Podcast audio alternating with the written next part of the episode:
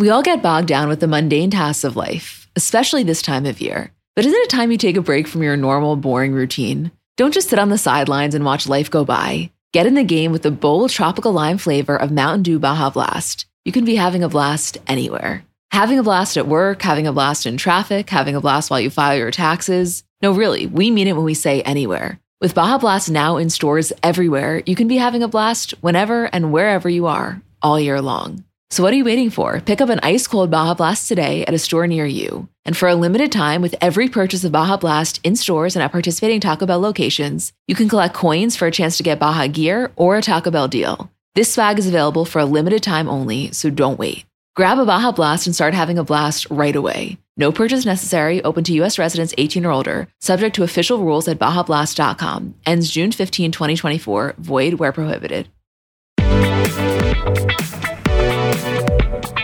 Hi, guys. I'm Emma. And I'm Isabel. And welcome to another episode of Comments by Bravo. Hey, Is. Hi, Em. How's it going over there? It's great. I just feel like this is such a fun week. It is a fun week. And right before Isabel and I started recording, we were talking about Jersey coming back. And so we decided to make a little bulleted list just so we can all get on the same page about the next few months of Bravo. So New Jersey premieres February 1st, which is next Tuesday. Then we know the Salt Lake City reunion was already filmed and season three is currently filming. The Miami reunion was already filmed, and we just today actually started to get some more of their looks and behind the scenes content. Summer House next week's episode is when we see Craig and Paige in person. Atlanta is currently filming, and as we know, Sheree is coming back. That's set to premiere sometime in the spring. We're going to get the ex housewives at Dorinda's Bluestone Manor very soon. We don't have an exact timeline of that. And then also, not necessarily directly Bravo related, but Teddi and Cynthia were announced on Celebrity Big Brother. So a lot happening. Yeah, I feel like everybody needs a little something to look forward to right now. And that made me so happy to think about all the content that we're going to get. Like, think about how we felt just watching Girls Trip and now watching Miami. By the way, those Miami looks. That, that to me speaks for itself. Like those looks resemble how good the show is and how good these women are because they looked like a 10 out of 10. I saw a TikTok that was just talking about how much they loved all the looks. And they were like, you know, didn't love Larsa's or Adriana's, but honestly, if you put them in the Salt Lake City cast for this year's reunion, they probably would have been the best dressed. And I think I agree with that statement. A hundred percent, I agree. The other thing I wanted to say is not that I've ever once watched Big Brother or Celebrity Big Brother in my life, so I can't really speak to this too intelligently. But I just feel like those types of shows, you want kind of dramatic personalities, which is why it makes sense that Shanna Moakler and Lamar are both on, especially at the same time. So I feel slightly confused as to the choice of Teddi and Cynthia. Like, good for them. I don't watch Big Brother. I have no, no skin in the game, but it does feel like a slightly interesting choice. I mean, I'm going to level with you guys because I feel like we're all friends here. like, these are probably the two last housewives I would pick if I had a list of every housewife ever to be on this show. I could be wrong. And I'm excited to hear what everyone else has to say. I will not be watching, but I'm curious what will go down. Honestly, I'm more curious about Lamar. I got to be honest. Well, Julie and I, the last like three minutes of the Kardashian episode, we're talking about it because it just came out right before we started recording. as you know, because you sent it to us in the group chat. yeah. And we were saying that it'll be really interesting to watch Lamar and Shanna because it will be curious to know if she thinks that he's almost going to be on her team of like anti Kardashians, but we know that that's not really where he stands. So that's going to be a, a unique dynamic. I think there's going to be a lot of Kardashian talk from both of them. They know that's what everybody wants to hear. I mean, he already in his little intro trailer is saying, I was married to Khloé. We are on the show together. He is not afraid to talk about it. So I think that will be so, so interesting. And I don't think Teddi and Cynthia have something like that to add. No, but you know what? As we always say, let us be wrong. I hope we're wrong. Yeah. And I hope that they get in some Housewives things. I think Teddi could maybe stir some stuff. It's so funny because I feel like the most overwhelming Bravo opinion is that so many people just fundamentally dislike Teddi or just want nothing to do with her. And I feel like you and I are overwhelmingly neutral. Like, we don't love her, but we also definitely don't hate her. Like, she's just so there for us. And I, I feel like sometimes we're confused as to why people genuinely despise her. Yeah, I very much like, you know, when you're taking a survey of something and it's strongly dislike, strongly like or just like no opinion. I feel like I very much fall in the middle of no opinion. And I yeah. know just from listening and reading so much about it how everyone else feels and I I think sometimes though it's worse to have no opinion than to dislike somebody. So I don't know. I don't know what that says about her, but that's how I feel. You and I are like grossly apathetic to her, I, I would say. Yeah. yeah. yeah. But also yeah. that's as a housewife, because I do think that as a like person and just a woman, she seems just like a nice, good friend. Like if she was just Kyle Richards' friend in real life and they've become very close, and I do trust Kyle so much, I would be like, yeah, she seems cute. I just don't think she was a good housewife. Right. You know, it just pops into my mind. You know, when you're on Facebook and it's like, so and so was marked safe from X hurricane or whatever natural disaster. Yeah. I feel like when you said that about it, I just, to me, pops in my mind of like, Emma and Isabel were marked grossly apathetic to Teddi Mellencamp. I don't know why. okay, I'm 100% photoshopping that and making that a slide to promote this podcast, just so you know. okay, you want to start out with Summer House? Of course, I want to start out with Summer House. What kind of question is that? Amazing. Okay, so we start out with the car ride with Lindsay, Danielle, Mya, Carl, and Kyle. And even though at this current moment in time, I could not be less of a fan of Kyle's, I have to say, I agree with what he said. That was a great crew. It was a great crew. And I think that's why production forces these little group outings where they can break off into smaller groups because being all together all the time, even though it's not like last summer where they're there 24 7 quarantined together and they are going back and forth on the weekends like the old days, we need these little moments where they all can get to know each other a little more intimately or have conversations that they maybe wouldn't if they were in the larger group. I mean, it's overwhelming. It's a lot to all be together all the time. And I don't think we would get the same dynamic. So I'm so happy when they do things like this. I have a more general question now that you mention that. When I first started watching this season, I had forgotten briefly that they weren't doing a thing where everybody was in the house because I got so used to it last summer, even though clearly that wasn't the norm. And my question to you slash you guys is what do you think is a better show model? Like, do you think just the weekends being filmed is the move, or do you think the model where they were stuck in the house is better? I don't know. I think it's all hard too because COVID played a factor. So it's like they're not, are they locked in the house and they can go out in the Hamptons? Like it's hard to say. I do think though now jumping back from when they lived in the house full time to these back and forth weekends i really felt it when amanda was saying to Kyle when they were fighting, like, I'm not talking about this now. We'll talk about it when we get back to the city. Like, a lot goes down the week that they're not together. You know what I mean? Mm-hmm. Like in mm-hmm. their normal lives, and they can text and they can call each other, like, and we don't get to see that part. So I don't like it in that aspect because I think we got spoiled when they were living like a big brother house where it was just all day, all night, cameras on, and anything could go. And also, maybe they got a little more sick of each other, which makes more drama. But I don't, I, I don't know which I prefer. The reason that it started like this and the reason the model is like this is because this is a realistic depiction of what it's like to have a summer share house with your friends when you live in the city and you work in your office all week and then go out to the Hamptons. But that's just not the reality anymore. Yeah, I think honestly, even if them all living together was COVID aside, like even if they could still go out and party, I still think I would prefer this model. And I think it's because they bring it more on the weekends when they know that it's only limited to two or three days. I agree with that too. It was like last season, it could be a Tuesday night and they were like, okay, time to get drunk again. Wednesday, okay, guess we have to get drunk. Like we have to make magic happen every night of the week. Whereas here, they're coming sort of fresh every weekend and they're like, we got to make the most of it. Mm-hmm. Yes, that, and I honestly, that's the type of exhilarating energy that I like in these types of shows.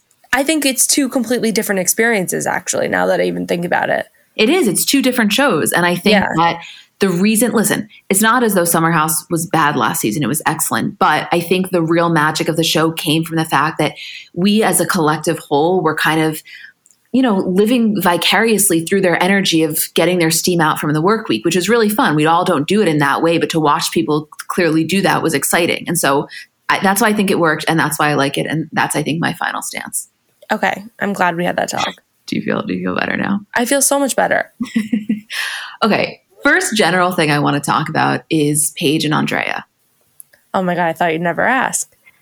You know, on Winter House, Obviously, I thought he was handsome, but I wasn't into the whole thing. I thought it was very for show. I thought that I didn't love the way that I felt he was almost playing with her heart. And still, like I said last week, I am a Paige and Craig stan. I love that relationship. It is so the right thing. However, if there wasn't a Craig in the picture and I was just watching this, I think I would have enjoyed the way he was interacting with her. I felt that he was actually operating a little bit more from his heart and less from his ego. Wait, I was thinking that too. I was like, who is this guy?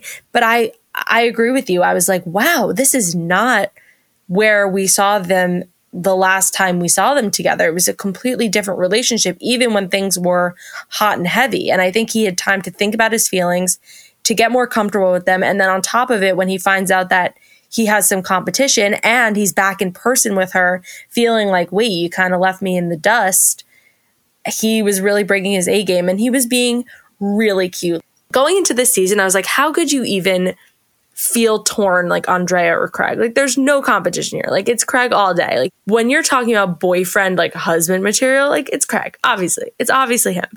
But then seeing this when she's like laying in bed consoling him after he got punched in the face, I get why she was left with kind of a difficult decision. No, I thought it was sweet. And, you know, the thing is, yes, obviously, him seeing that he had competition and that she kind of wasn't as responsive definitely lit a fire under his ass. But also, I think on the flip side, you know, Paige is not someone that I ever think uh, like lacks self respect. I think she has a lot of really beautiful confidence. But in Winter House, I do think that she was feeling kind of wronged by men and she was maybe having a slight bit of like a scarcity mindset. Mm-hmm. And so her whole energy was so different here because she was reinvigorated. She was like, oh, yeah, this is who the fuck I am. I do deserve to have guys fighting over me. And that also just changed her energy naturally. Totally. Yes. Yeah.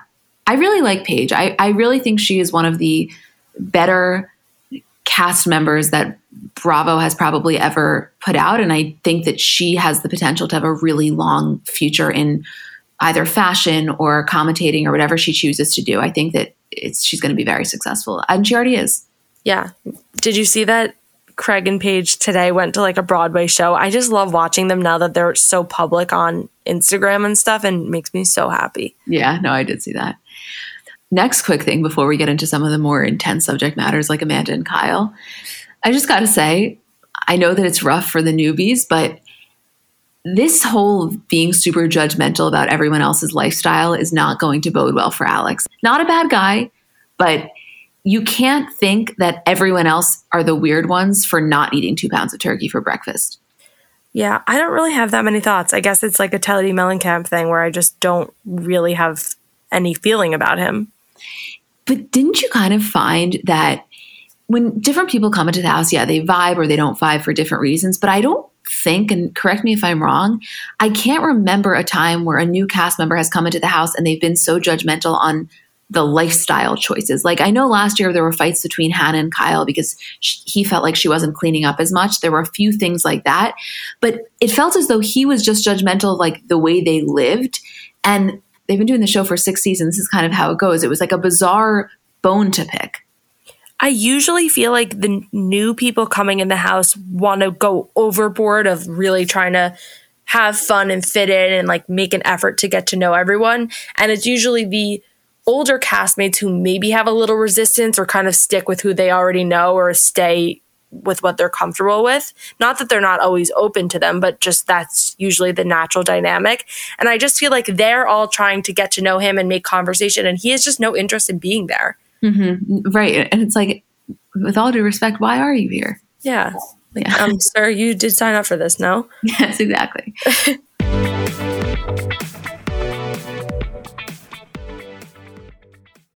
I came to the realization recently that I was just like desperately in need of a closet clean out because you know when you're getting ready and you just can't find anything you have so many things that you don't even wear that you can't find the stuff that you do wear and it's just like a chaotic and unenjoyable process that was me. I'm still to be honest with you in the process of cleaning out but one of the biggest game changers for me in this process has been finding just like high quality essentials that i can mix and match with anything so that i can have less things but the things that i have i can wear with a lot and I've told you guys about them before, but I think that Quince is one of the best at this in terms of just finding the high quality, affordable pieces. And they have a lot of really great sweaters. I love their Mongolian cashmere oversized boyfriend cardigans. I just find them to be so comfortable. I have them in a bunch of colors. They also have washable silk tops, which are amazing, like really easy, comfortable, high quality throw ons that you can wear for so many different occasions. And the best part is all Quince items are priced 50 to 80% less than similar brands. So the way that it works is by partnering directly with top factories, Quince cuts out the cost of the middleman and then passes that savings on to us, which is kind of like best case scenario for all involved. And Quince only works with factories that use safe, ethical, and responsible manufacturing practices and premium fabrics and finishes. So indulge in affordable luxury. Go to quince.com slash CBC for free shipping on your order and 365 day returns. That's Q-U-I-N-C-E dot com slash CBC to get free shipping and 365 day returns. Quince.com slash CBC. So there are obviously so many different reasons that a person would want to learn a new language. Maybe you have an upcoming trip, or maybe you just want to pick up a new skill or hobby. Or maybe you're like me and at one point you were almost fluent in Spanish and then you kind of lost it and are trying to get it back. Whatever the reason, I want to tell you about Rosetta Stone, which is the most trusted language learning program available on desktop or as an app. And it really immerses you in the language that you want to learn, which again, for me was Spanish. And I was kind of relearning, I guess I could say, because I really do feel that when I was abroad there, I had it so much better. And my dad would always tell me, if you don't use it, you lose it. And I kind of lost it. So, first of all, number one about Rosetta Stone, they have been the trusted expert for 30 years with millions of users and 25 languages offered. Second of all, it's fast language acquisition. So they immerse you in many ways. It's no English translation. So you're really learning to speak, listen, and think in that language, which for me, that's when I always could feel it clicking when I noticed myself really thinking in the language. It's an intuitive process. So you're picking up a language naturally, first with words, then phrases, then sentences, and it really is designed for long term retention. Also, speech recognition. So they have a built in true accent feature that gives you feedback on your pronunciation, kind of like having a personal trainer for your accent. It's convenient. There are desktop and app options with audio companion and ability to download lessons offline, and it's an amazing value. A lifetime membership has all 25 languages for any and all trips and language needs in life. That's lifetime access to all 25 language courses Rosetta Stone offers for 50% off, which is a steal. Don't put off learning that language. There's no better time than right now to get started. For a very limited time, Comments by Celebs listeners can get Rosetta Stone's lifetime membership for 50% off. Visit rosettastone.com slash comments. That's a 50% off unlimited access to 25 language courses for the rest of your life. Redeem your 50% off at rosettastone.com slash comments today.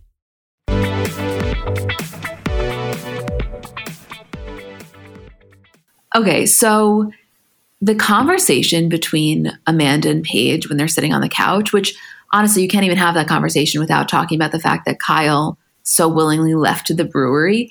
And I'm sorry, it's not like I think that this guy deserves to be punished for the entire summer, that he should never drink again. Of course not.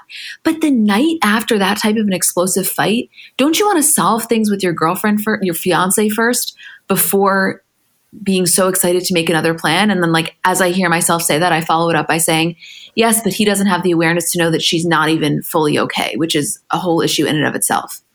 Kyle just never misses the opportunity to make the wrong choice, ever. It's so frustrating. And I think it's even more frustrating as a viewer when you see Amanda being so in tune with it. Like she was really saying what everyone was thinking this episode. It wasn't like she was, in my opinion, being so delusional or anything. She was kind of really getting it. I have to say, also watching the show, knowing that they do get married, really fucks with me. Because I think if we were watching this and their wedding was like coming up or something, we'd say, no way are they getting married. So watching it, knowing that they do get married and the pain that she is going through and how just on the rocks and walking on eggshells, like their relationship is just thin ice, every single part of it. And when she's crying and Paige says to her, like, it's yes, it's scary to call off a wedding, but it's less scary than you being miserable for your life or whatever she said I was like, okay, this is like legit. Like this is as if you or me or one of our friends who we're so close to was absolutely distraught about their relationship and is about to walk down the aisle. Like that is what we're seeing here. And then with the knowledge of knowing that they do, I I don't know how to handle or process. For Paige to say that, it clearly shows that there was a lot more happening behind the scenes because that was a really I mean, to be clear, I think it was totally the right thing to say. But you don't just say that if this was the first instance of this. And I know clearly from what Amanda was saying, this stuff does happen a lot, but we haven't been so privy to it recently, obviously, because they weren't filming since last summer. So to me, Paige saying that was actually even more representative of what's going on than Amanda's general upset. Right. Like I I think I made this point last week, but I just agree with myself again that Paige Paige is her one of her best friends and is a bridesmaid in her wedding. She knows more than we do, of course. And for her to make a statement like that, she needs to be sure that she's giving good advice. And Paige is very uh, like emotionally mature and self-aware and really uh, like a trustworthy narrator, we like to say. Uh, so for her to be giving that advice and saying things like that, I'm like, oh yeah, this is as bad as we think it is. I thought a really impactful line was when Paige asked her if there's any part of her that doesn't want to do this. And she responds, no, but there's a part of me that's like, fuck, what if I can't? Oh that oh was so intense, you know? It, it, the whole thing is really intense. It's borderline when we feel like maybe I shouldn't be here because this is not just boyfriend girlfriend drama, like you cheated on me or I kissed two boys. Like this is literally you're about to get married and both Amanda and Kyle have been on Watch What Happens Live in the past week and a half, two weeks. And you can just tell how Andy feels about it. And he knows that they're married too. So he has to come from a sensitive place. But he was not letting Kyle off. He was really grilling him. And I think kind of was feeling the way we all were feeling. You have this amazing catch of a woman who is putting up with your shit. And I know that even she tries to make it more like a relationship we need to work on both of us together, but it really does fall on him and our just collective frustration of like, come on, get it together. I know. And I thought that the next night when she basically said to him, like, you know that we're not all good, right? Like there's clearly a problem here. And he immediately goes to the gaslight, oh yeah, I have one night of fun and and it's all downhill from here. You know what? Just call off the wedding. To me, my response is like, be careful what you wish for because I don't think you understand how thin of ice you're operating on, which clearly the counter response to that is couldn't have been that thin because she did go through with it. But I feel like he's getting a little bit too comfortable. And maybe that's because she's letting him. But to me, it's like, regardless of how she's acting, don't you want to be better for this person that you apparently love so much? It's something's off. I don't know. It's, it's hard because I don't know if you ever feel like this when we're recording, and it's like a very bizarre spot to be in, but I have such strong opinions on this. Like, truly, out of most things we're talking about right now across all shows, I probably have some of the strongest opinions on this.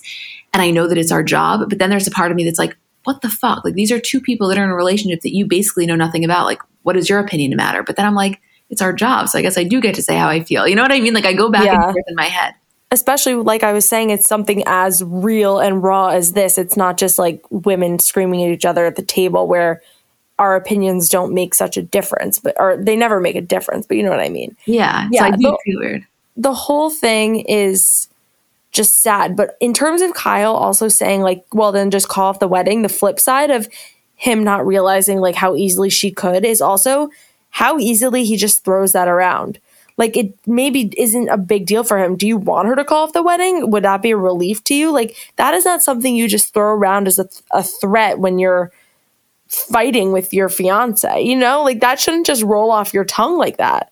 Oh yeah, it was a little bit too easy the way that that came to him. And I think to me, I always say this to you, like the thing that I look forward to the most in a marriage one day is just the idea of like complete stability. I want to be able to mirror for my children the environment that I had growing up. And I feel like what he provides to her is just so much instability because he's constantly just coming at her for her expectations, which are really pretty normal. Uh, another thing on Andy that he was saying was he was asking Amanda, you said that you both have things you need to work on. Like, what do you need to work on? You know, like we know what Kyle needs to work on. And she was like, um, you know, I guess like my work and my career, my work ethic. And they were all just laughing. Like, I do feel like she really tries her hardest to make it a we problem and not a you problem for Kyle because she doesn't want to place all the blame on him. I get that. It's a two way street, of course. It really does a lot fall on him. Like, I think if you were to sum up their problems, they are 99% caused by his actions. She's not perfect, but it was just funny to hear that out loud and also to see that in a way, she does still really protect him by making it about both of them together and not just you are the problem. Of course. And it really is admirable of her because it's so easy for her to not do that and to just kind of reiterate the narrative that the public already believes, which is that it's mostly on him. But, you know, listen, it doesn't serve either of them if he looks bad in the public eye. I do think that she's trying to rehab that image a little bit. But I think what it comes down to is that, like, nobody's perfect. Obviously, she has things in her own life that she would like to improve, but I think that her quote flaws don't impact their relationship in the same way that his do. Right. Did you think Kyle was also, again, thinking about things in terms of his relationship with Amanda when Mya was explaining even more at the brewery that day about her fiance and her engagement that they called off after five years? I think that it's impossible for the thought to not go through his mind. Yes. Yeah, I do too. Yeah. But I'll tell you one thing I think differently than what would have been going through Amanda's mind if she was the one sitting at that brewery. Yeah. Yeah. Okay. So I kind of want to talk about Danielle and Robert for a second, or is that jumping too far ahead? I know we're not really in order, so it doesn't matter too much. No, we totally can as long as we talk about Ciara and Carl. Well, oh my God. That's like my drug, no, by the hot. way. Hot. That's another thing also.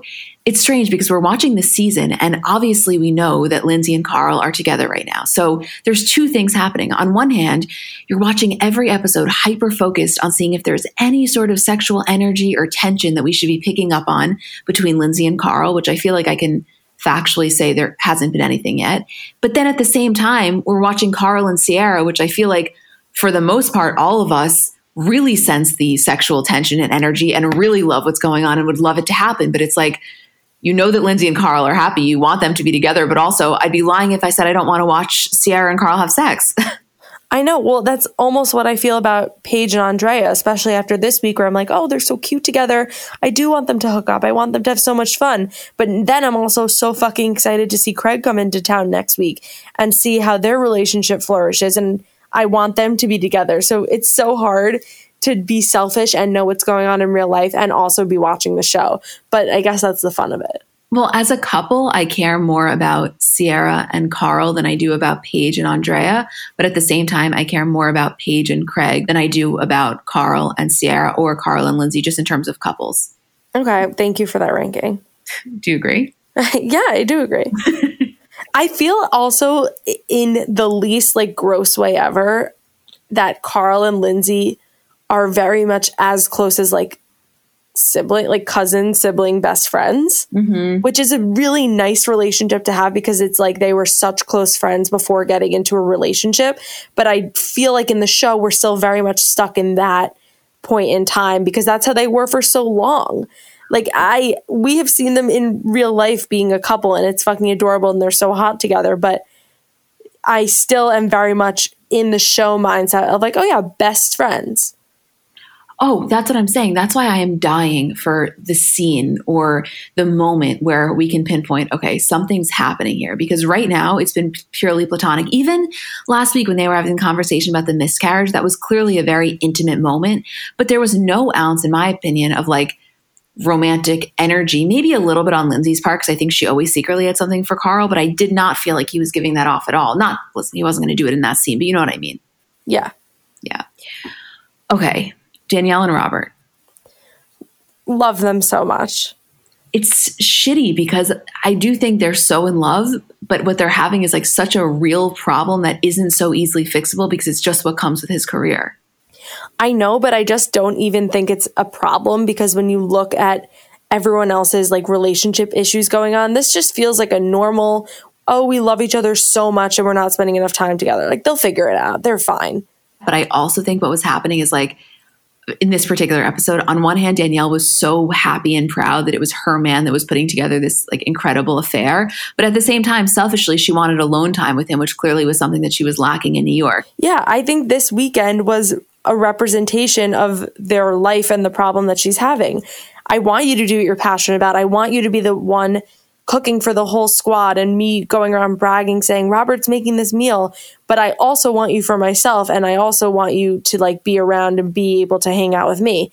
It's exactly what's going on mimicking their lives together in New York. So it was just interesting, but I'm so glad that they're still together. She seems so happy and she just like glows when she talks about him, which is so cute. It's cute and it's rare. And also, going back to Ciara and Carl for a second.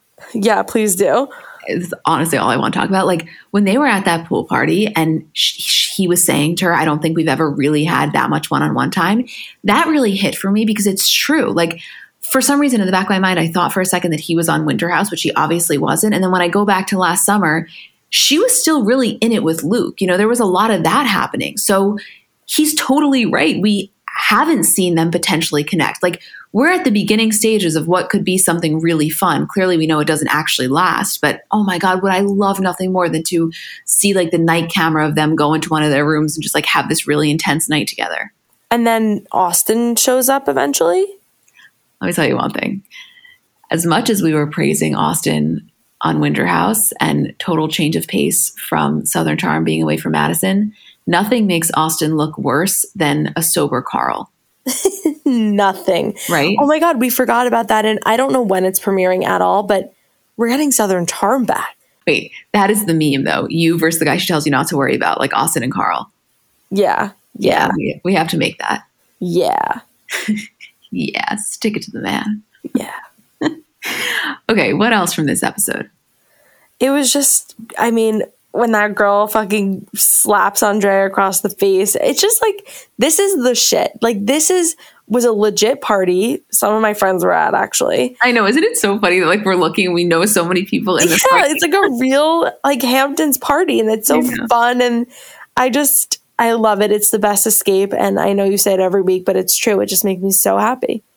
The last thing that I want to say is Andrea brought up this point, which I hadn't even considered, interesting for him to say that he wishes Craig would have said something. Like, I don't know enough about their relationship to know whether or not that was warranted, but I hadn't even considered that he would have maybe had that thought. I loved Drunk Andrea because he was being so just unguarded and you could tell how into Paige he was. He almost felt like a little like high school boy saying like I really like you and I was just upset and all of these things in her ear. And she's like okay like yeah you're you're definitely drunk. But i agree with you. I'd never ever thought about that as a thing. I don't know how true it is. I think it probably played a part in it but it just was like the cherry on top of it already stinging that not only did she sort of fizzle things out with him but she also went with Craig, who he was in the house with, and they spent all this time together. Yeah, it's just listen, it's a shitty situation to be on, even though he, I think so far at least, was super respectful in the way he was handling it let me tell you one thing. If there is one thing I know, Andrea is going to be fine. Exactly. I am not even the slightest bit concerned. No. Also, who knew he was six four? it's the Ben Affleck effect. It's like, oh yeah, you think the person's handsome, then you find out they're six four, and it's like, oh my god, so we need to sleep together. I like weirdly thought he was kind of short, and then Paige is like, "Yeah, the six four Italian guy." I'm like, "Who's the six four Italian guy?" I am like a dog when they like smell any sort of food. When I hear six four, my fucking ears perk up like you've never seen. You're literally your radar goes off. Yeah, exactly. You start beeping. okay, let us go to Salt Lake City. I don't know if I said this in the beginning, but we are not going to do Miami this week because where I am, I cannot watch it, and the plug-in on my computer was not working. But Isabel watched, and she was had the phone set up ready re- to record the episode to have me watch it, and she said that it was relatively anticlimactic and that we probably wouldn't have discussed it too much anyway. That's true love, by the way, is recording on your phone a full episode of Real Houses of Miami so that you don't miss it. But what I said to Emma was every show and every season has to have a couple filler episodes. It's just how it goes. And I would consider this week in Miami a filler episode. With that being said, still entertaining. I still loved every second of it. And in any other franchise, we would say, wow, this was like one of the most fun episodes ever. Miami just happens to be elite. But I smiled the whole time watching it. I just don't think there's that much for us to discuss. But just to be clear, we were fully planning on doing this. Like, this is not for a lack of not finding a better reason. Isabel had her phone and then she texted me and she was like, I genuinely don't think we would have discussed this too much anyway. So, no, that was there's, there's not that much to say, but next week I think we'll be really good. Yes. Okay. Let us go to Salt Lake City.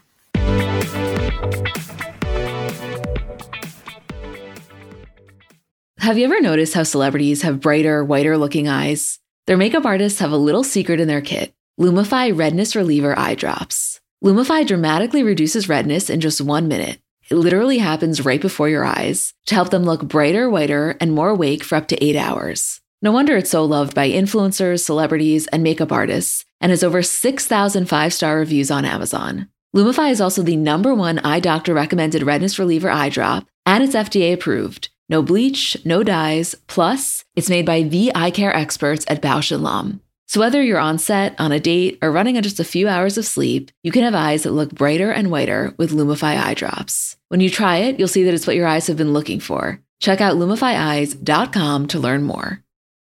Okay, so imagine the softest sheets you've ever felt, and now imagine them getting even softer with every wash. Told you guys about this company before, but I'm going to tell you again, and I'm honestly not going to stop telling you because they are the best sheets on the market in a recent customer survey, 96% said that Boll and Branch sheets get softer with every wash, which I didn't take that survey, but if I did, I would have been in the 96% because I am telling you, it's like you've tried them at first and you can't believe that they could get softer and then they just continually do. A lot of things I like about this company. First of all, they're made with the rarest 100% organic cotton and are completely free from toxins. Second of all, they're buttery soft, but also breathable. So they kind of work in any season. They have over 11,000 reviews, 30 night worry free guarantees, so you can wash, style, and sleep in their sheets for an entire month. And if you don't love them, you can send them right back. Their signature sheets come in 13 versatile colors in all sizes. So from twin up to California King. I have them in the color stone, I have the color mineral, I have waffle blanket. Like I got a lot of things from this company and everything is just quality. I so badly need you to try them so that you can understand what I mean. I'm telling you, I've gotten these as gifts for so many people and everyone I know is hooked. Sleep better at night with the softest sheets from Boll & Branch. Get 15% off your first order when you use promo code CBC at bollandbranch.com. That's Boll & Branch, B-O-L-L-A-N-D, branch.com, promo code is CBC. Exclusions apply. See site for details.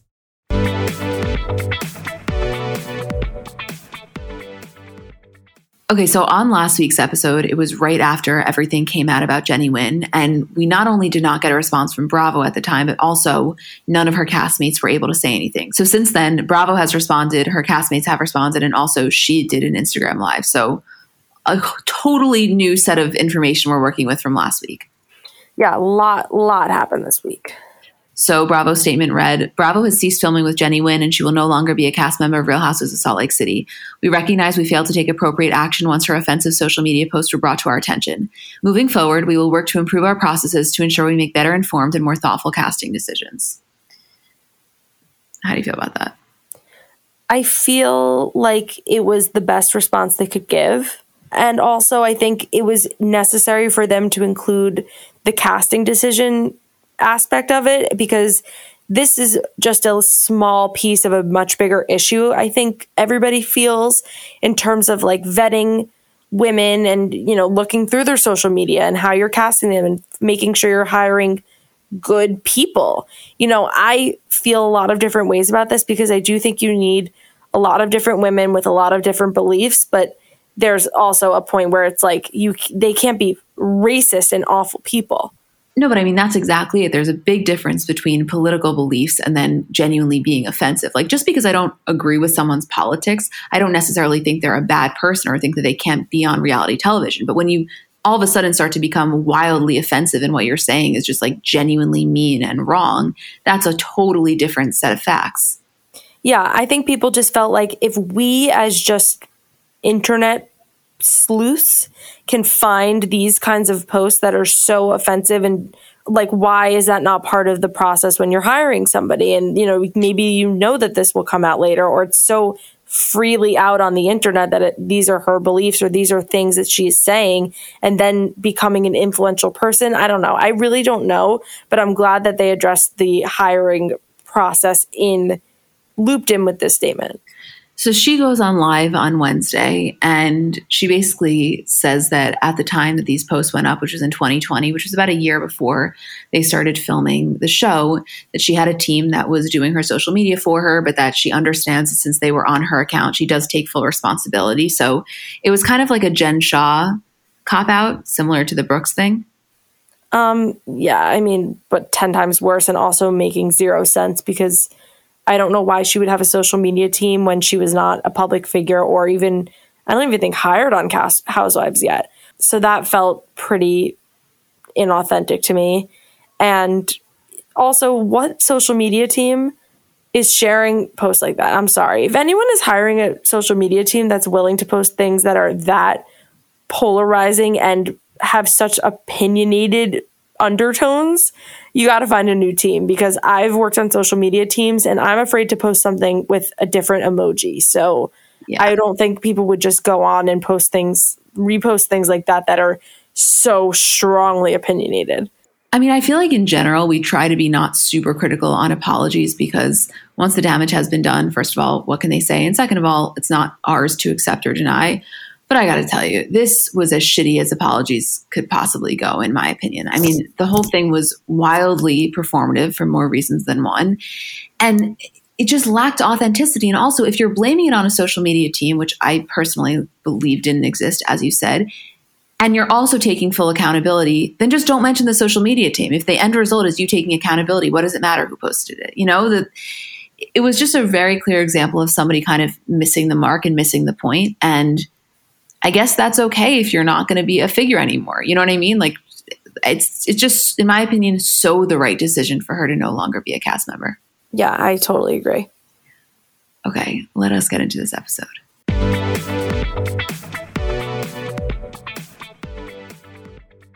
Tired of not being able to get a hold of anyone when you have questions about your credit card? With 24 7 US based live customer service from Discover, everyone has the option to talk to a real person anytime, day or night.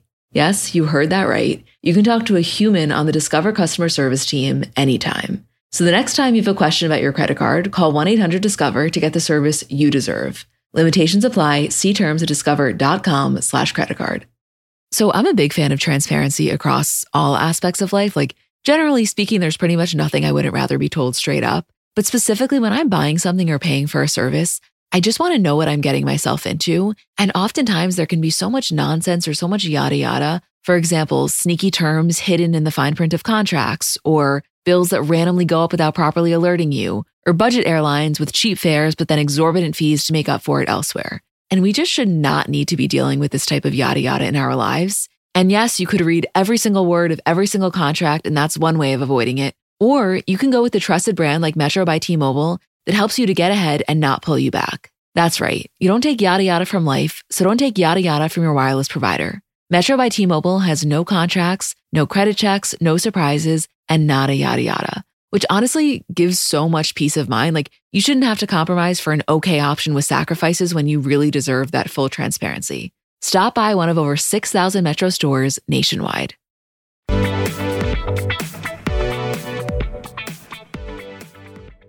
Oh my God. Another week where the episode ends and my head is literally spinning.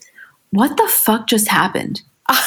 I feel like I was put through like the washing machine after watching this. When Lisa and Meredith woke up in bed together next to Whitney and Jen, I was like, I know for sure I'm in the Twilight Zone. No, I am fucking hallucinating. Yeah. I mean, okay, so we start out with the continuation of the dinner where Meredith and Jen are just continually screaming at each other. And I want to get this out of the way because this fight kind of carries its way on for a little bit. Let us just get our stances out of the way. I completely believe Meredith that she had 0.0% to do with anything regarding the FBI or this case about Jen. I'm not saying she didn't you know, hire the private investigator with the goal of finding out that it was Jen. I'm not saying that she hasn't dug up other things on Jen, but in terms of her having any involvement, I think it was zero. Like they keep saying, like, oh, you called the FBI. This isn't like you're calling your local police enforcement. You don't just pick up the phone and dial 911 and report someone to the FBI, right? Am I wrong about that? I just, I don't think it's like a common report like you just pick up oh cia i have my friend is defrauding people. No. Oh we're gonna come to utah and pick her up while she like hunt her down while she's on a cast trip for real houses of salt lake city. Absolutely not. That's not how it goes. And meredith kind of poking fun at how much power they think that she has is says everything that you need to know. I think she probably had a lot of suspicions about Jen and knows that she does some shady shit, including these text messages that they got that Meredith is 90% sure are her based on her investigator's work. But no, I agree. Like that whole thing is honestly laughable to me. It is laughable, especially because their main form of evidence is the fact that she didn't come on the bus either time, which to me, it's like maybe she gets carsick. She didn't want to be stuck on the bus with them. I was like, guys, my friend Emma would not come on the bus with us. And I don't think that means that she called this CIA on me. Like you just like aren't a bus riding girl. Like you would probably just be like, I'll meet you guys there, and that's okay. Right. We all have our different forms of transportation that we prefer. Right. Like Julie and I love riding the ferry. Some of our friends don't. So they say, you know what? We'll meet you in Brooklyn, and that's fine. Like, come to dinner. It doesn't mean that they called the FBI on me. from now on. No, can I tell you what a hilarious phenomenon that would be? That now, anytime any Bravo watchers' friends don't take the form of transportation everyone else is taking, they think that they're in on it with like the police. Like, it's such a funny concept. Oh my God. If you guys ever like, yeah, I'm going to take a different flight and I'll meet you in Florida, I'm going to know that you're up to no good. It's like, dun, dun, dun. Dun, dun, dun. she must be on line two with Homeland Security. no. Okay, so uh, so many different things happening. First of all, this yes, um I'm exhausted looking at the list of things we have to talk about because Meredith was really up and down throughout this whole episode. And again, especially during this dinner, I'm having such a hard time keeping track of who's mad at who, who's siding with who, who said what about who. And then it it just really spiraled out of control. It really did. And to be clear, I don't think Meredith necessarily handled everything the best, but I would rather her do this than completely disengage. Like, if this is her version of engaging, I'm here for it. I think that it was really fun. I thought it was slightly erratic and at times maybe a little bit misdirected, but I did think that it was good television. I think she's under a lot of stress and pressure. And then the reminder that she just had lost her father put things in perspective too. And I think she feels like she's being attacked from all sides in this group. And there's no really sort of comforting, like safe group or person that she has there. Yeah, it is kind of interesting to watch how Meredith became the center of all of this because she was uh, like kind of this quote safest one. You know, she was not really in the line of fire, and all of a sudden, I mean, she is really in it. And you're you're right from every single angle, which it makes sense how everybody kind of got there. I get it. I don't necessarily agree with it, but I understand why she feels so under attack. Yeah, and it's a lot. It's a lot to handle. It was interesting when Whitney says in her confessional, I do think I know what Meredith is talking about. Meredith thinks that Jen may have hooked up with the man that Meredith was seeing when she was separated from Seth. I've asked Meredith about this before, but of course I didn't get a clear answer because Meredith is the queen of skimming over the questions she doesn't want to answer. And that's obviously when they flash back to the table in Vail when Whitney says that to Meredith, and her response is, I do know that she's done some very questionable things to try and dig dirt on every single one of us. Which I know Whitney and Meredith aren't the closest friends. Meredith doesn't owe it to her, but I do find that to be slightly annoying as just a personality trait. Like, I fucking love Meredith, but I dislike the frequency with which she skims over undesirable questions. Oh, you mean when she speaks like Kathy Hilton in code? Yes. yeah, that is her specialty. I think she likes feeling like she knows more than everyone, which everybody does, but she never wants to reveal everything that she knows. And also, I think doesn't want it to be held against her because look what happens. When she says things or reveals things, it always comes back to bite her in the ass. So she maybe feels like, you know what, my knowledge is power and I don't need to share with everybody. And that gives her a little bit of a leg up it doesn't always work out, but it, it is very frustrating, I imagine, for Whitney, but also for us as viewers, because I sometimes feel like just spit it out. Like, I want to know. Tell me. Yeah, no, I know. It's it's partially liking knowing more and partially using it as ammunition, which mm-hmm. I can't say I don't understand either, but as a viewer, it's frustrating. Even though I still think she's probably the most level headed one out of all of them, with the exception of Heather. Um, Isn't that crazy? Yeah. But wait, I have to get something out because it's eating at me and we haven't spoken about it yet. Okay. I really liked Lisa this episode. Like, yes. I, I don't know. I mean, everybody is coming for her and I I didn't really get it. I I actually found that she was being as good of a friend in both situations as she could have been. What, what do you like where do you stand? I think she was being great. I think she, I, I don't think she wants to be involved in any of it. And she does have the tendency to want to get ahead of the story and make sure that her name is clear and her hands are clean with everything.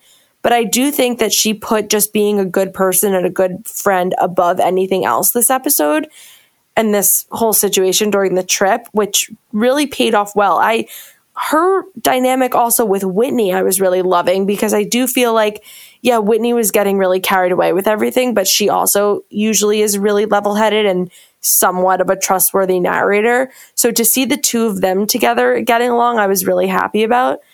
I, I don't know. I I just the contrast too of her and Meredith finally talking about this issue that they have and these underlying feelings and her just being genuinely hurt and upset and wanting to make things better and Meredith not being responsive, I felt her hurt. That's what it was. I felt her hurt too. And by the way, it's not that I don't understand like why Meredith is pissed, but I was really tuned into the difference between the way Jen and Meredith are handling it. And if you notice, Meredith is upset with Lisa because she feels that she was a friend to Jen while Jen was being shitty to Meredith. And Meredith's stance is basically, how could you be my friend when you're going to be friends with someone that is harming me? Whereas Jen's stance on it, in addition to feeling that way, it's more so to Lisa, like, Meredith hasn't been there for you. And she wants to highlight how Meredith has been a shitty friend to Lisa. And that's more her strategy. So they both disagree with the individual friendships, but their reason for feeling that way and their reason for presenting it to Lisa is different. Right. It's, I just felt that Lisa saw, okay, this is it. This is the moment that Meredith and I are finally going to confront this underlying tension that's been going on for all these months. And it was not the way that she had pictured this conversation going down. I don't think it was the right moment necessarily because Meredith was completely overwhelmed and upset, but it was the moment that it had to happen because it just was overflowing. And I just felt Lisa, like, I just felt so bad for Lisa. Like, here we are. I want to be her friend. I want to be there for her. I feel so bad. I don't want us to be fighting or feuding. And Meredith was just so not interested in having like a calm, civilized, loving conversation. It could have been just because of the way things were in that moment, like I said, and sort of the atmosphere. But I don't know. I just felt bad for Lisa. I can't help it. Well, I mean, listen, that night, obviously, things get a little strange when all of a sudden Jen and Meredith kind of pseudo make up because Meredith insists that she does have compassion for her and she kind of just assures her that she wasn't the one who called the feds, which the whole thing is bizarre, but I guess I appreciated that one moment. And honestly, by the way, I loved that moment. I thought I was like, this is what we were waiting for. Like, you guys like each other a lot. Just like kiss and make up, it's not that deep. I know you think it's deep, but they both really do like at the end of the day they are just women who have at one time cared about each other she's not out for blood i mean to me honestly it made me sad for jen like just yeah. in general not not that meredith is doing anything wrong to her like just as a person like it's not a it's not the happiest visual to see somebody hysterically crying in someone else's doorway just because she wants confirmation that this former friend didn't call the FBI. Like that's a low place in your life to be. Right. And ruin her children's lives potentially. Right. Like the whole thing was just fucked up. Listen, like I said, the allegations are true. That is terrible. But I'm just saying, in this moment, it wasn't a great spot for her to be in. I mean, the shit really hits the fan the next morning when we don't see it, but apparently in the middle of the night, Lisa tells Meredith that there was questions as to the validity of her father's memorial, and that's when you see the next morning Meredith just absolutely raging. And like, do I think the way she expressed this whole thing was the best? No, but I also don't know what Lisa said and how it triggered her. But also, I got to tell you, that is really understandable. Like it's one thing, fuck around with what you think about me, even fuck around with thinking I called the FBI. But the second you tell me that one of the hardest days of my life didn't actually happen and I was using that as a distraction for some like criminal behavior I was involved in, then we're going to have an issue. Uh, yeah, I don't know what happened here because I don't know if Lisa was just trying to make the other women look bad and make herself look better, which is one of her sort of moves that she is known for doing and we've seen her do it in the past where like giving Meredith information like this makes everyone else look like the bad guy and it makes her look like thank you for telling me you know you were looking out for me and whatever. But I also don't feel like Lisa necessarily said it in that way I think she probably presented it in like they were speculating about all these reasons why you didn't go on the bus. And Meredith will see exactly what they said at the reunion or when they, she watches the show, which was exactly what they did say. It's so hard when this happens and we didn't see the conversation because we're going in blind. I know. But also, for next week's episode in the preview, I saw Lisa and Heather sitting down and they're talking about it and they're comparing back to square one what Meredith told them about her father's memorial and when it was and where it was and sort of her plan. So we somehow end up back at this questioning about the memorial. I know. And I am telling you, not to skip so much ahead, it gets dark. Like everything we had been talking about with Lisa and Meredith and the show potentially causing irreversible damage in their relationship happens next week. You do not come back from two things that I saw just in the preview from the speculation with Heather. Regardless of what happens, I think that even Meredith seeing her have that conversation is a deal breaker. And second of all, the line in the bathroom and she says she's a horse, she's fucked half of New York. I mean, jaw dropper, no, jaw no, no. dropper, like chills up my entire body, more chills than the first time she said Jennifer Shah. I, okay, yes. I think another reason that Meredith was so upset in the first place is just the mere mention of her father.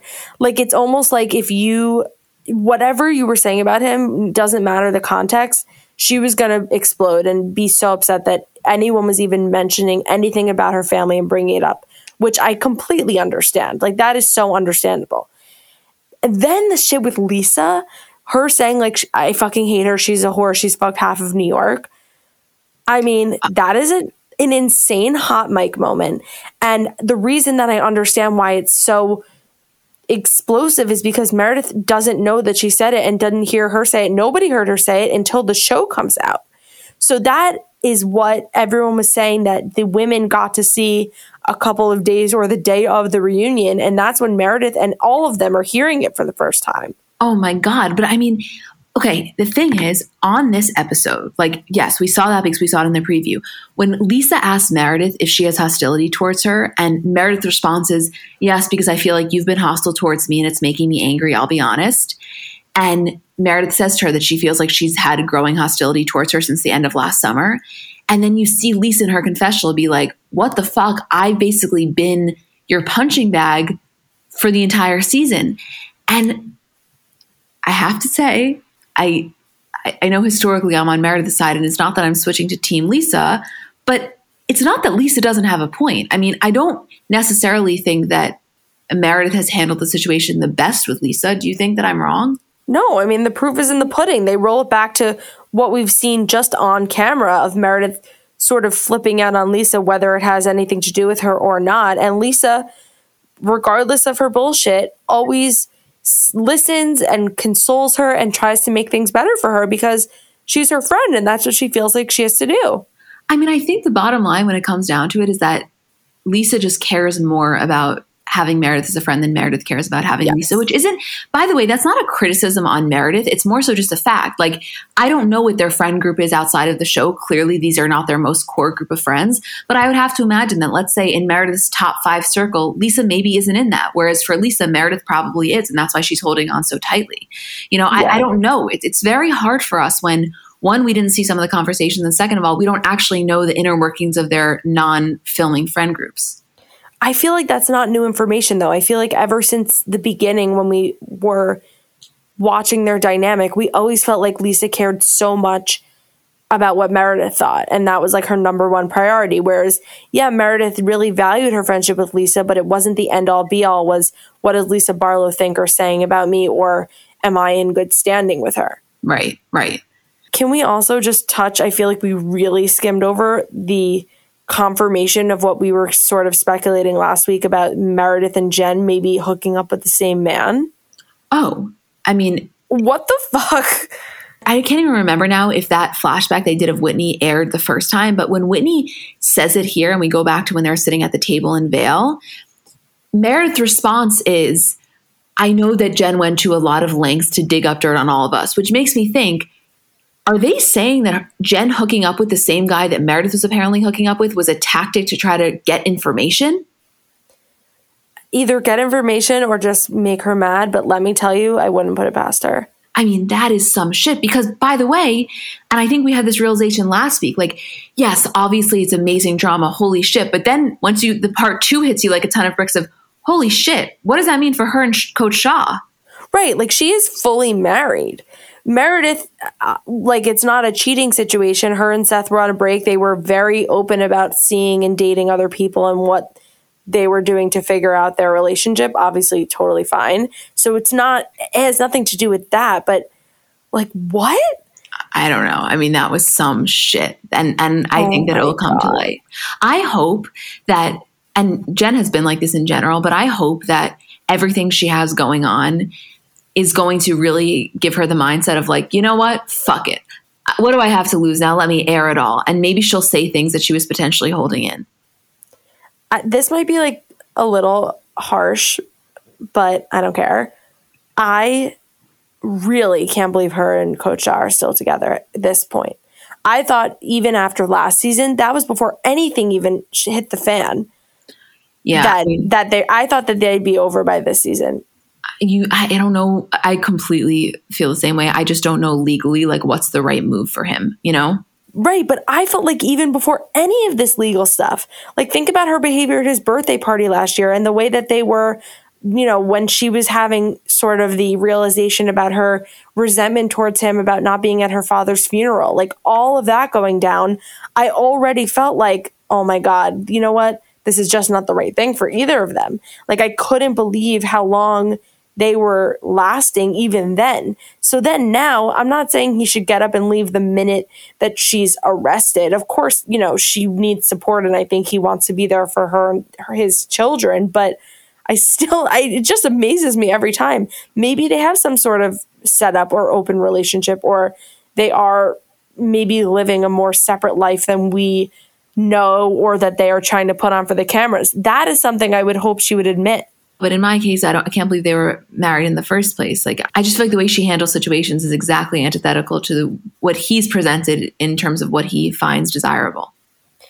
I just need to know who this man is that Meredith and Jen have hooked up with because, like we said, I don't think. I just want to know what kind of man would be interested in both of them because they're so opposite, and also who both of them, because they're so opposite, would be interested in a guy. The memes about Harry Dubin are so funny. Oh my God, literally hilarious. You know, there was a little bit of that back and forth between Mary and Jennie, and then Mary later apologized at dinner. But other than that, I mean, after the blow up, other than that, I would say this episode ended with one of the happiest times we've seen them all had together in across both seasons. I mean, I fully had whiplash. We went from the screaming, crying, Meredith meltdown, all absolutely hating each other to like the most fun and togetherness that I've seen probably since the show started. Like I was having the best time. And so were they, and it did seem very genuine. Totally. They were all very happy. Yeah. Like I was like, wait, um, what planet am I on? No, it's that Lisa Meredith shit in the bathroom. We're not ready for what's going to come from that reunion. I'm just telling you that right now. And when that comes out, we'll go back to this episode and we'll relive how we were feeling because I'm telling you, oh, not good. Not good and really cuts deep. Yeah. Wow. Mostly for Lisa, I feel like. I mean, in general, I think the whole thing is mostly for Lisa because I think she genuinely just cares more. Yeah, it's just sad. It is sad. I like them both. I don't care what anyone says. Lisa was not the villain in this episode. I know a lot of times she's made out to be, and a lot of times it's uh, you know it's warranted. This was not one of those times. No. No. But I was living for Whitney, Heather, and Jen, like trying to listen in on everybody's conversations and stuff. I saw that somebody had tweeted something like, you know, love Heather, but she doesn't really have a storyline this season, and she responded something to the effect of like, my I story- storied that. I storied Yeah, it. yeah, yeah. My storyline is basically keeping up with the craziness that's going on. And honestly, And her no, it said my storyline is just trying to stay alive. Yeah, and you know something? She's not wrong. Like, you need a few characters that are simply reactionary and can kind of help you as the viewer sift through what's happening. She is a reflection of us, like just sitting there with your jaw on the floor and hiding and saying, "Oh my god, what is going on in the kitchen? Like this is absolutely crazy." Yes, totally. I was I was Whitney with the picture, and you were Heather being like, "I don't want you to spill that in bed." Tag yourself. Tag yourself and Julie's Jen. Yeah, of course. okay, is there anything else you'd like to add other than Paris and Kathy on Watch What Happens doing the Mary Poppins bag being one of the highlights of my life? Oh my god, they were hysterical. Like this whole week of Watch What Happens Live was amazing.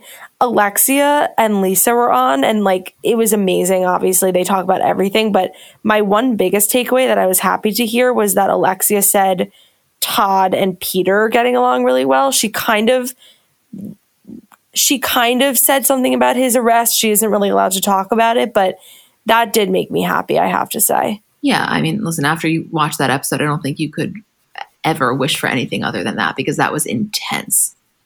For her, you know, nothing about him, but just for her as a mom and a wife now, I'm really happy. Oh, of course. No, let me be clear. I completely, uh, of course, believe the victim in that situation. That being said, I still hope that she has a successful relationship with her son. The two can exist at the same time. Yeah, absolutely. Also, I know you're not caught up, and I really want you to, but Paris in Love, Paris's Peacock show, the finale's tonight, I'm using it as my reward when we're done, is absolutely amazing.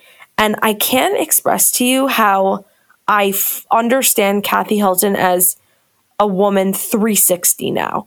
Because let me tell you, I love her more than anything on Beverly Hills, but that is like such a tiny sliver of her and her personality. And now I just really understand her as a mom and as just like a socialite rich woman. And also, I have such a better grasp of how she got in these kind of family dynamic fights with Kyle and with Kim over the years and how there's been tension there. Because when you're watching them just laughing in Kyle's kitchen about the stale bread, you're like, how could Kathy Hilton ever be in a fight with Kyle about her show that she never watched? Let me tell you, I get it now. Kathy Hilton is not a bitch you want to mess with. I know I have to get caught up because I so want to be able um, to add. M, it's like amazing, um, like beyond amazing. It's your dream show. It's my dream show. I've loved everything I've watched. I'm not that far behind, but don't you also feel though that it makes you understand Paris as a person so much more, getting oh, to know oh, Kathy more? Beyond, beyond. Yeah. Like I, I understand Paris in a completely different way. I can't even think about how I thought about her even before watching this show and her documentary. Yeah. But Kathy specifically, because I feel like we've spoken about her so extensively on this podcast. I mean, I get her.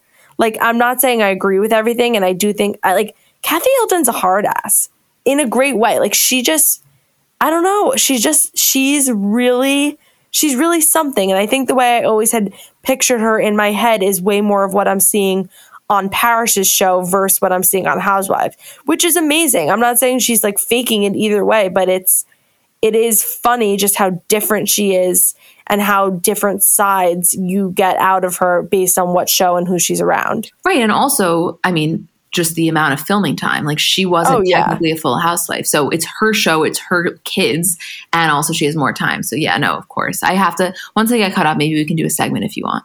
I would really love that because I just could analyze it all day. I mean, on Housewives, she comes across as this like silly, very almost ditzy and like a funny, cute way, just always just floating along and just, I don't know, being funny.